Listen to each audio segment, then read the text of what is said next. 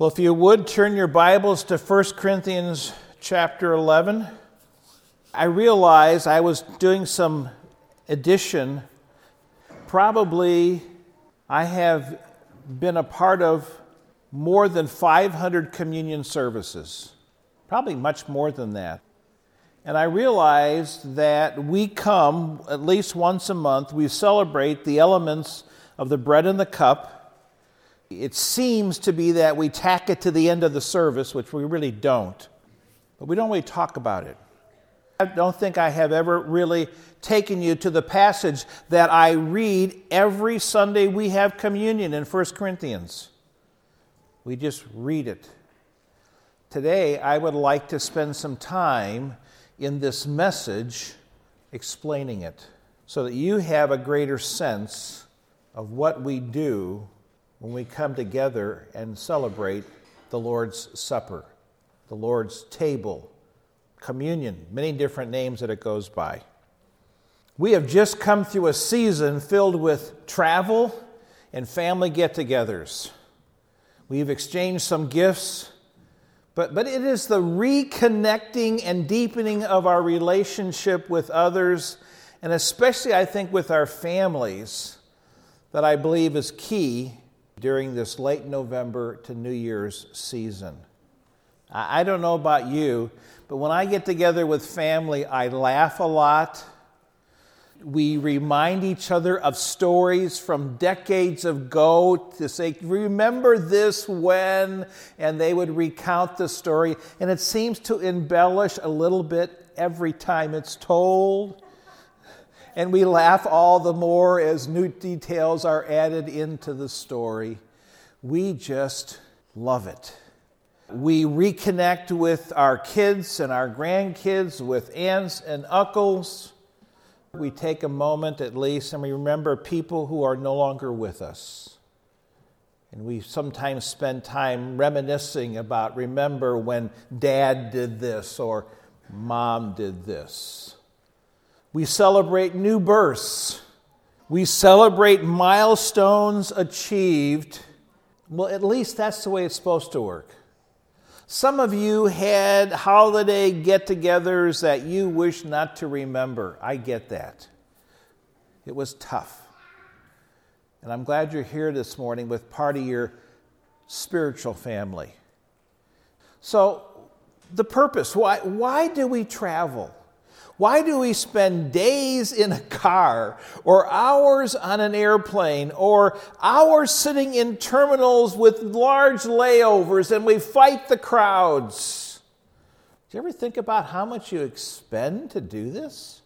It's my opinion that it's, it's to renew our relationships, it's to renew unity within our body, our family unit it's to build mutual love. It's, it's to build support with those we care about.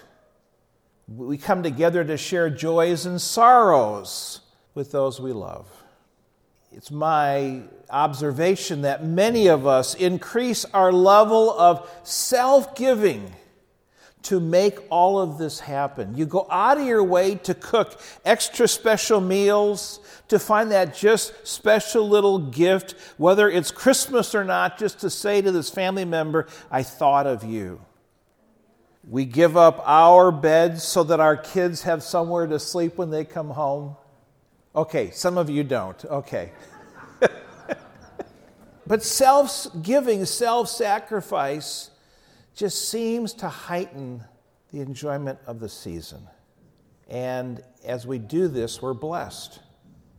We're blessed as we honor those around us. So today, we're going to talk about the Lord's Supper.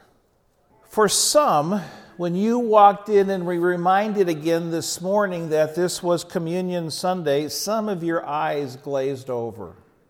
Some of you mentally thought and you mentally looked at your watch, wondering how long will Pastor take us this morning and will it jam up Sunday school? Some of you come to communion, you see the elements here on the communion table, and guilt rises up in your being, saying, oh, another month's gone by and I have not made the progress I wanted to spiritually, and you feel guilty. Some of you enjoyed the variety in the morning worship services. So we're going to break up things a little bit today. At least once a month we do this. But some of you don't know what to think when you walk in and you see the elements. You just do it. It's, it's almost part of the ritual of the church. And I would like to deepen your understanding this morning of what takes place. So we're going to look at 1 Corinthians 11, verses 17 to 34. It's page 1218 there in the Pew Bible. Let me give you the background. This church at Corinth if anyone ever says to you, I want to be a New Testament church, look at them with a weird eye, please. Because this New Testament church was racked with issues. They were not a model church. Paul had to write to them to correct issues. And he begins with 1 Corinthians to address a number of issues. Matter of fact, in chapter 11, when we start at verse 17, he is addressing, Paul is addressing the fifth major problem this church had. And each major problem had subsets to them. In chapter 11, starting in verse 2 through chapter 14, verse 40, he is going to talk about and deal with a problem in this church that I called chaos in their worship services. It was a circus, it was a free for all. And communion was one of those issues that they just did not have a good sense of what to do. Paul is correcting abuses that they practiced when they came to the communion table, just like we are this morning. One author calls this a communion crisis at Corinth. I like that. In 1 Corinthians 11, verse 17, just that first verse, listen to what Paul says. But in the following instructions, I do not commend you. Because when you come together, it's not for the better, but for the worse. In verse 17, Paul has a stinging rebuke for this church. There's no commendation. Rather, he says to them at the end of the verse there, when you come to meet together, you do more harm than good. It's interesting in verse 17, there's this, these two words, come together. And as I looked at the passage we're going to look at this morning, I realized this was one of the keys because this phrase, come together, is found in verses 17, 18, 20, 33, 34. It's very important. This coming together was a festive gathering. It was a love feast. Now, just so you understand how they operated, they would often have a potluck. See, they were Baptists at heart, were they not? They had a potluck before they had the communion service. So they would get off of work often, because back then in that culture, people worked seven days a week. So they would get off from work, they would bring their picnic basket, they would come to someone's home because they did not have church buildings like we do. They would sit around and share a meal together, and they would finish off with the Lord's table, the Lord's supper, communion. And Paul's going to talk about what happened before and then during the communion service. It was a communal meal. It was a celebration meant to express unity. It was meant to express care for those in the church less fortunate because you remember those days when you had many kids and few funds. You sometimes really look forward to church potlucks. You know why? Because you could bring your pittance And someone else who was a little more finesse in the kitchen would bring this feast. And you'd say, Man, I hope I get into the line near the front end. I mean, I, I was poor at one point, and you would then enjoy this scrumptious feast, you know, and at the end were the peanut butter and jelly sandwiches, and you, you'd pass by those because you had enough of those the last month. So it was an equalizer of individuals. This church was to live in true community. And yet, Paul is ticked off at this church. And how do I know that? Look at the end of verse 22. What shall I say to you? Shall I commend you for this? We'll study what this is. No, I will not. He, he didn't give them any wiggle room to say, what you are doing is wrong. And so then he then begins to talk about what's the problem.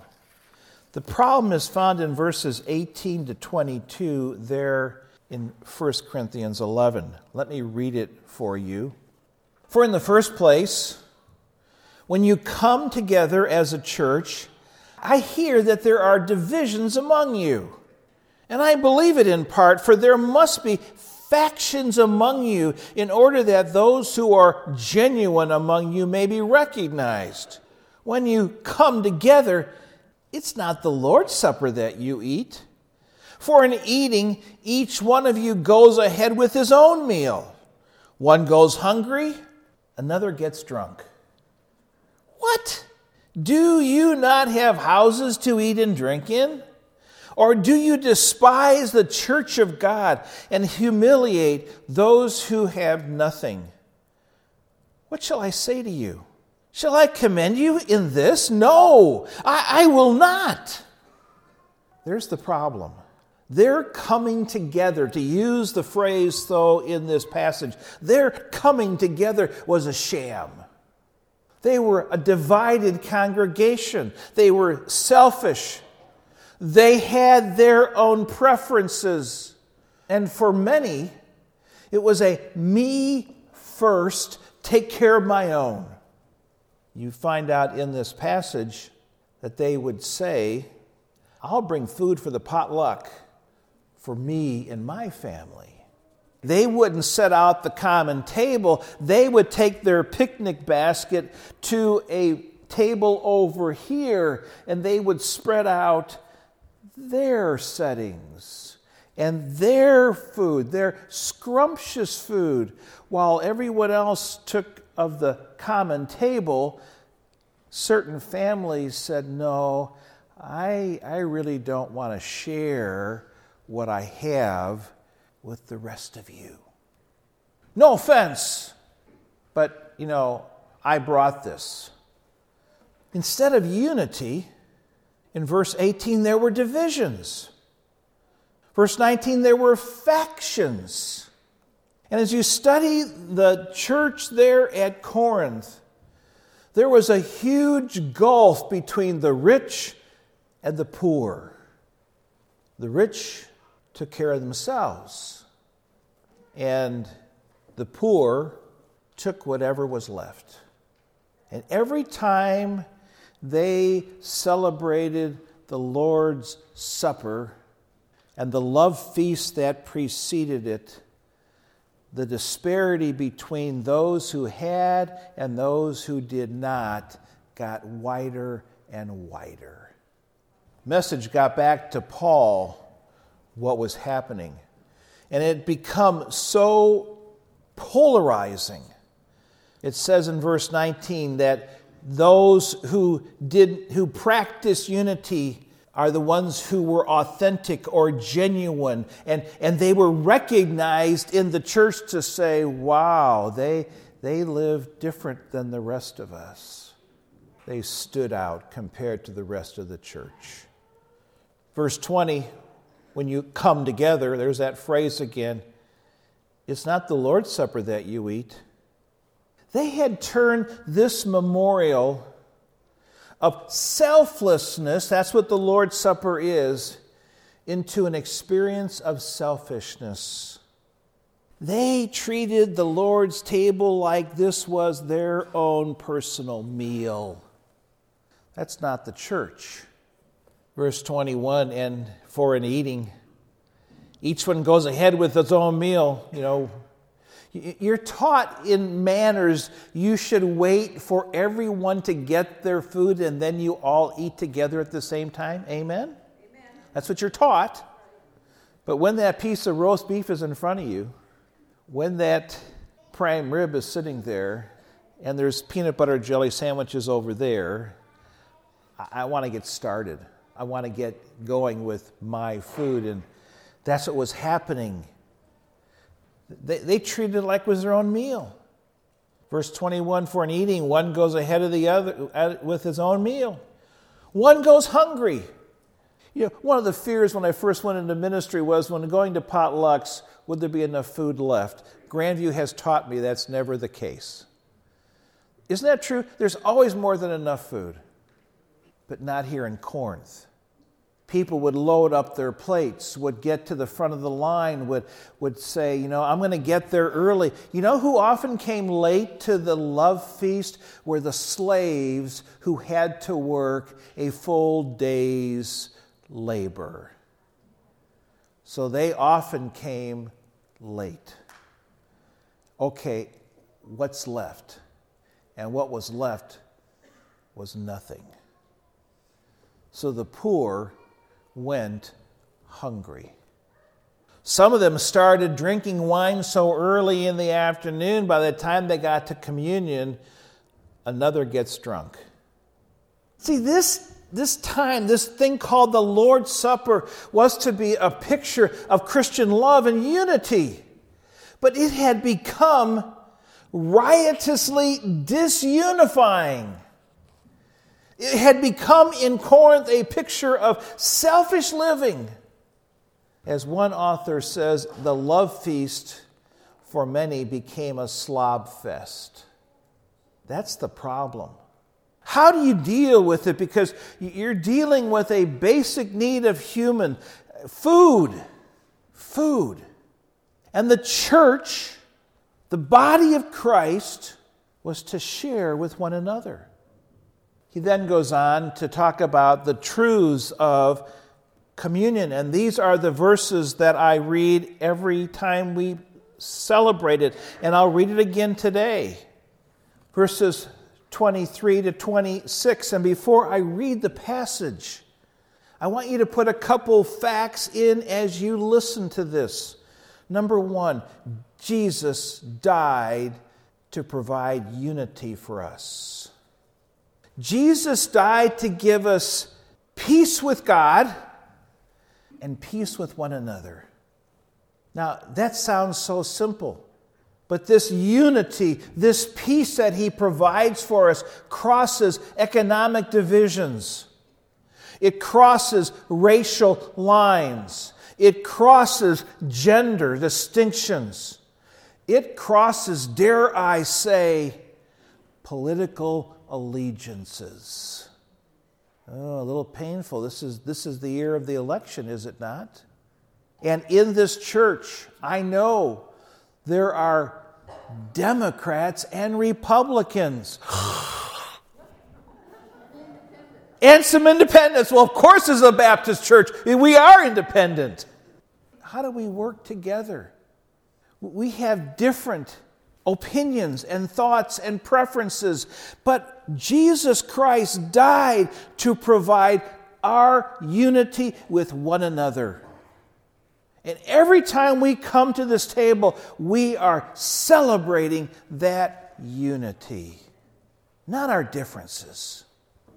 Jesus broke down the barriers. We are one in Christ.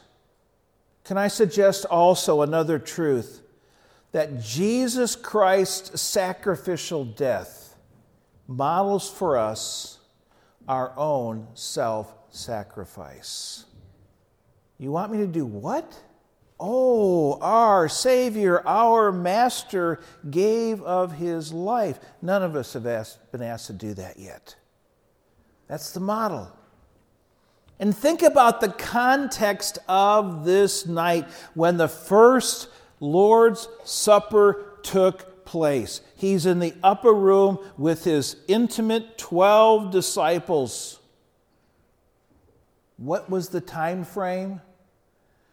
In less than 12 hours, he would be tried and found guilty. And Christ knew that was coming. And yet he takes, he carves time out of his schedule to say, Men, I want you to know how much I love you. He has great love for us. And we, in turn, are to love one another. Now, it's not tolerate one another, it's to genuinely love one another. No exceptions. So, as that background, let me read verses 23 to 26. For I received from the Lord what I also delivered to you that the Lord Jesus, on the night when he was betrayed, took bread. When he had given thanks, he broke it and said, This is my body, which is for you. Do this in remembrance of me. In the same way, also, he took the cup after supper, saying, This cup is the new covenant in my blood. Do this as often as you drink it in remembrance of me. For as often as you eat this bread and drink the cup, you proclaim the Lord's death until he comes. See, the bread reminds us of his broken body his unselfish sacrifice given for my benefit and for yours.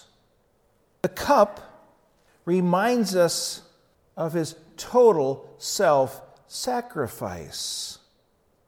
But can I also suggest the cup also reminds us of his power to reconcile us to God?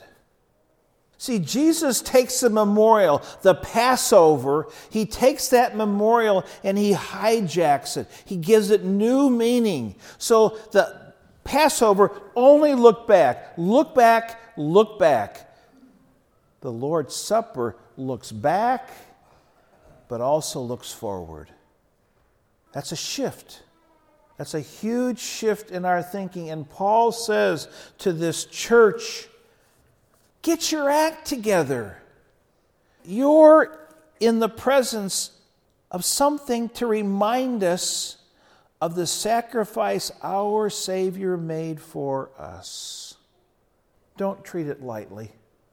What are the resulting implications? Because communion is such a profound ordinance, we must be careful how we approach it. Let me read verses 27 to 34, because Paul addresses the implications. Whoever therefore eats the bread or drinks the cup of the Lord in an unworthy manner will be guilty concerning the body and blood of the Lord. Let a person examine himself then, and so eat of the bread and drink of the cup. For anyone who eats and drinks without discerning the body eats and drinks judgment on himself. That is why many of you are weak and ill. Some have died. But if we judged ourselves truly, we would not be judged.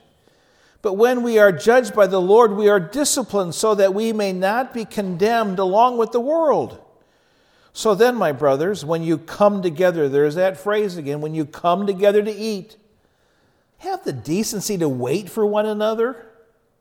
If anyone is starving, if anyone is, hung, it says hungry. You know that when your kids say, I'm starving. If anyone is hungry, let him eat at home. So that when you come together, it will not be for judgment. About the other things, I will give directions when I come. Oh dear. He's not done. See, we often in the past, and it was just so interesting as I studied this, to take the Lord's table in an unworthy manner. That phrase just kind of poked its finger in my chest. Can I suggest this morning are any of us worthy to approach the Lord's table? No. Apart from the shed blood of Jesus Christ, none of us have anything of worth to qualify us for the table. So, what does this mean, this unworthy manner? I'm going to say it's not a call to quiet reflection on our personal worthiness or lack of it because we are all unworthy. Amen? We're all unworthy. But there are times that we can dishonor the covenant with Christ by our behavior, which destroys the unity of the body. That's what He died for, to give us peace with God and to join us together as one part of one family. Why is this so? As it came so clear to me as I studied. To sin against another believer is to sin against Christ Himself. This calls for us, especially within the body of Christ, to a new level of humility and self sacrifice. What is best for you? And in verse 29, when he talks about discerning the body, because it's not just concerning the body of Christ, but it's also discerning the body of Christ, the local church.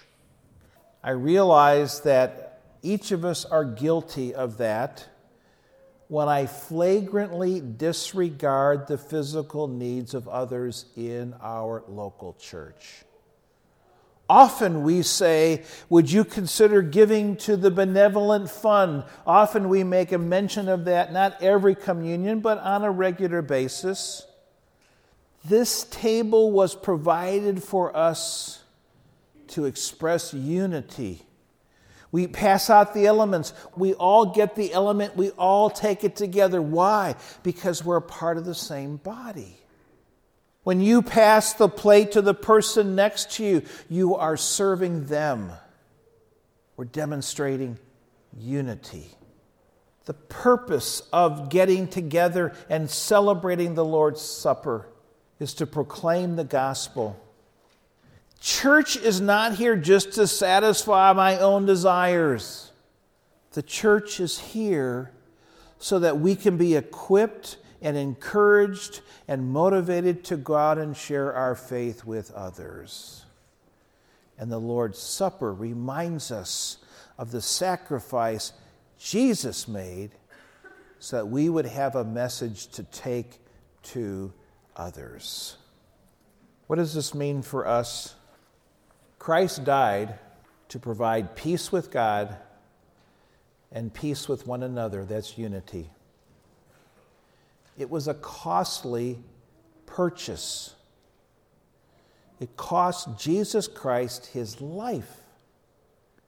So, why do we treat unity so flippantly, with such little regard? Why do we stab each other in the back on occasions? Unity is what he died for to make us right with God, but also right with one another.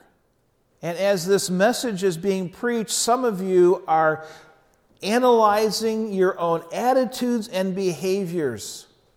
And I think we need to confess our pride, our selfishness, our wanting our own way are failing to see the needs of fellow believers. And then when I see the need, do I do something about it? Or, well, that's someone else's responsibility. We're going to spend eternity together. Amen?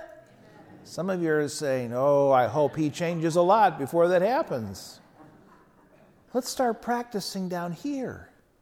Let's be caring for one another.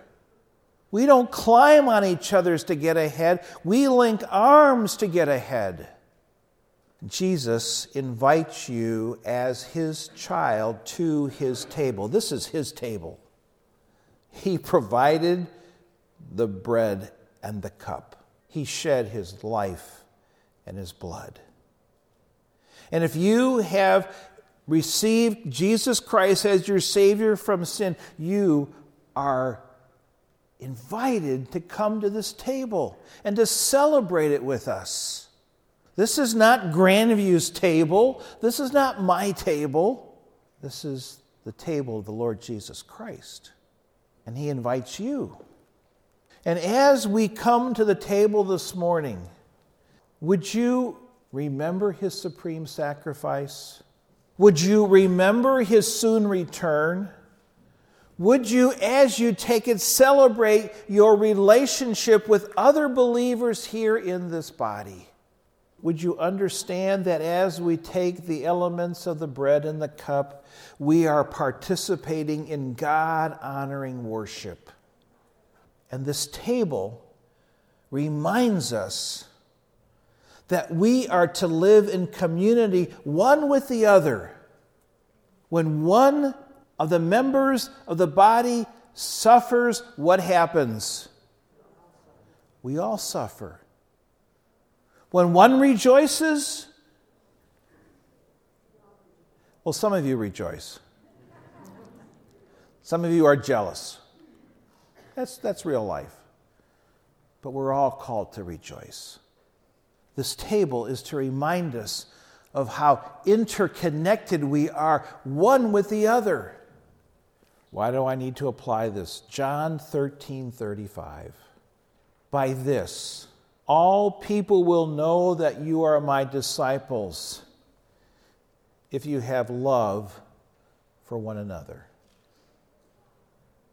Not the size of your building or the size of your budget, not the kind of car you drive, not how well behaved your kids are. The world is watching. But can I suggest even more so, our Savior is watching? He wants us to come to His table to acknowledge that sometimes we blow it in the area of keeping the unity of the body alive and fresh. We push our own preferences. We have little hissy fits when things don't go our way. He calls us to remember his sacrifice for us. Please prepare your hearts to partake this morning. Let's pray.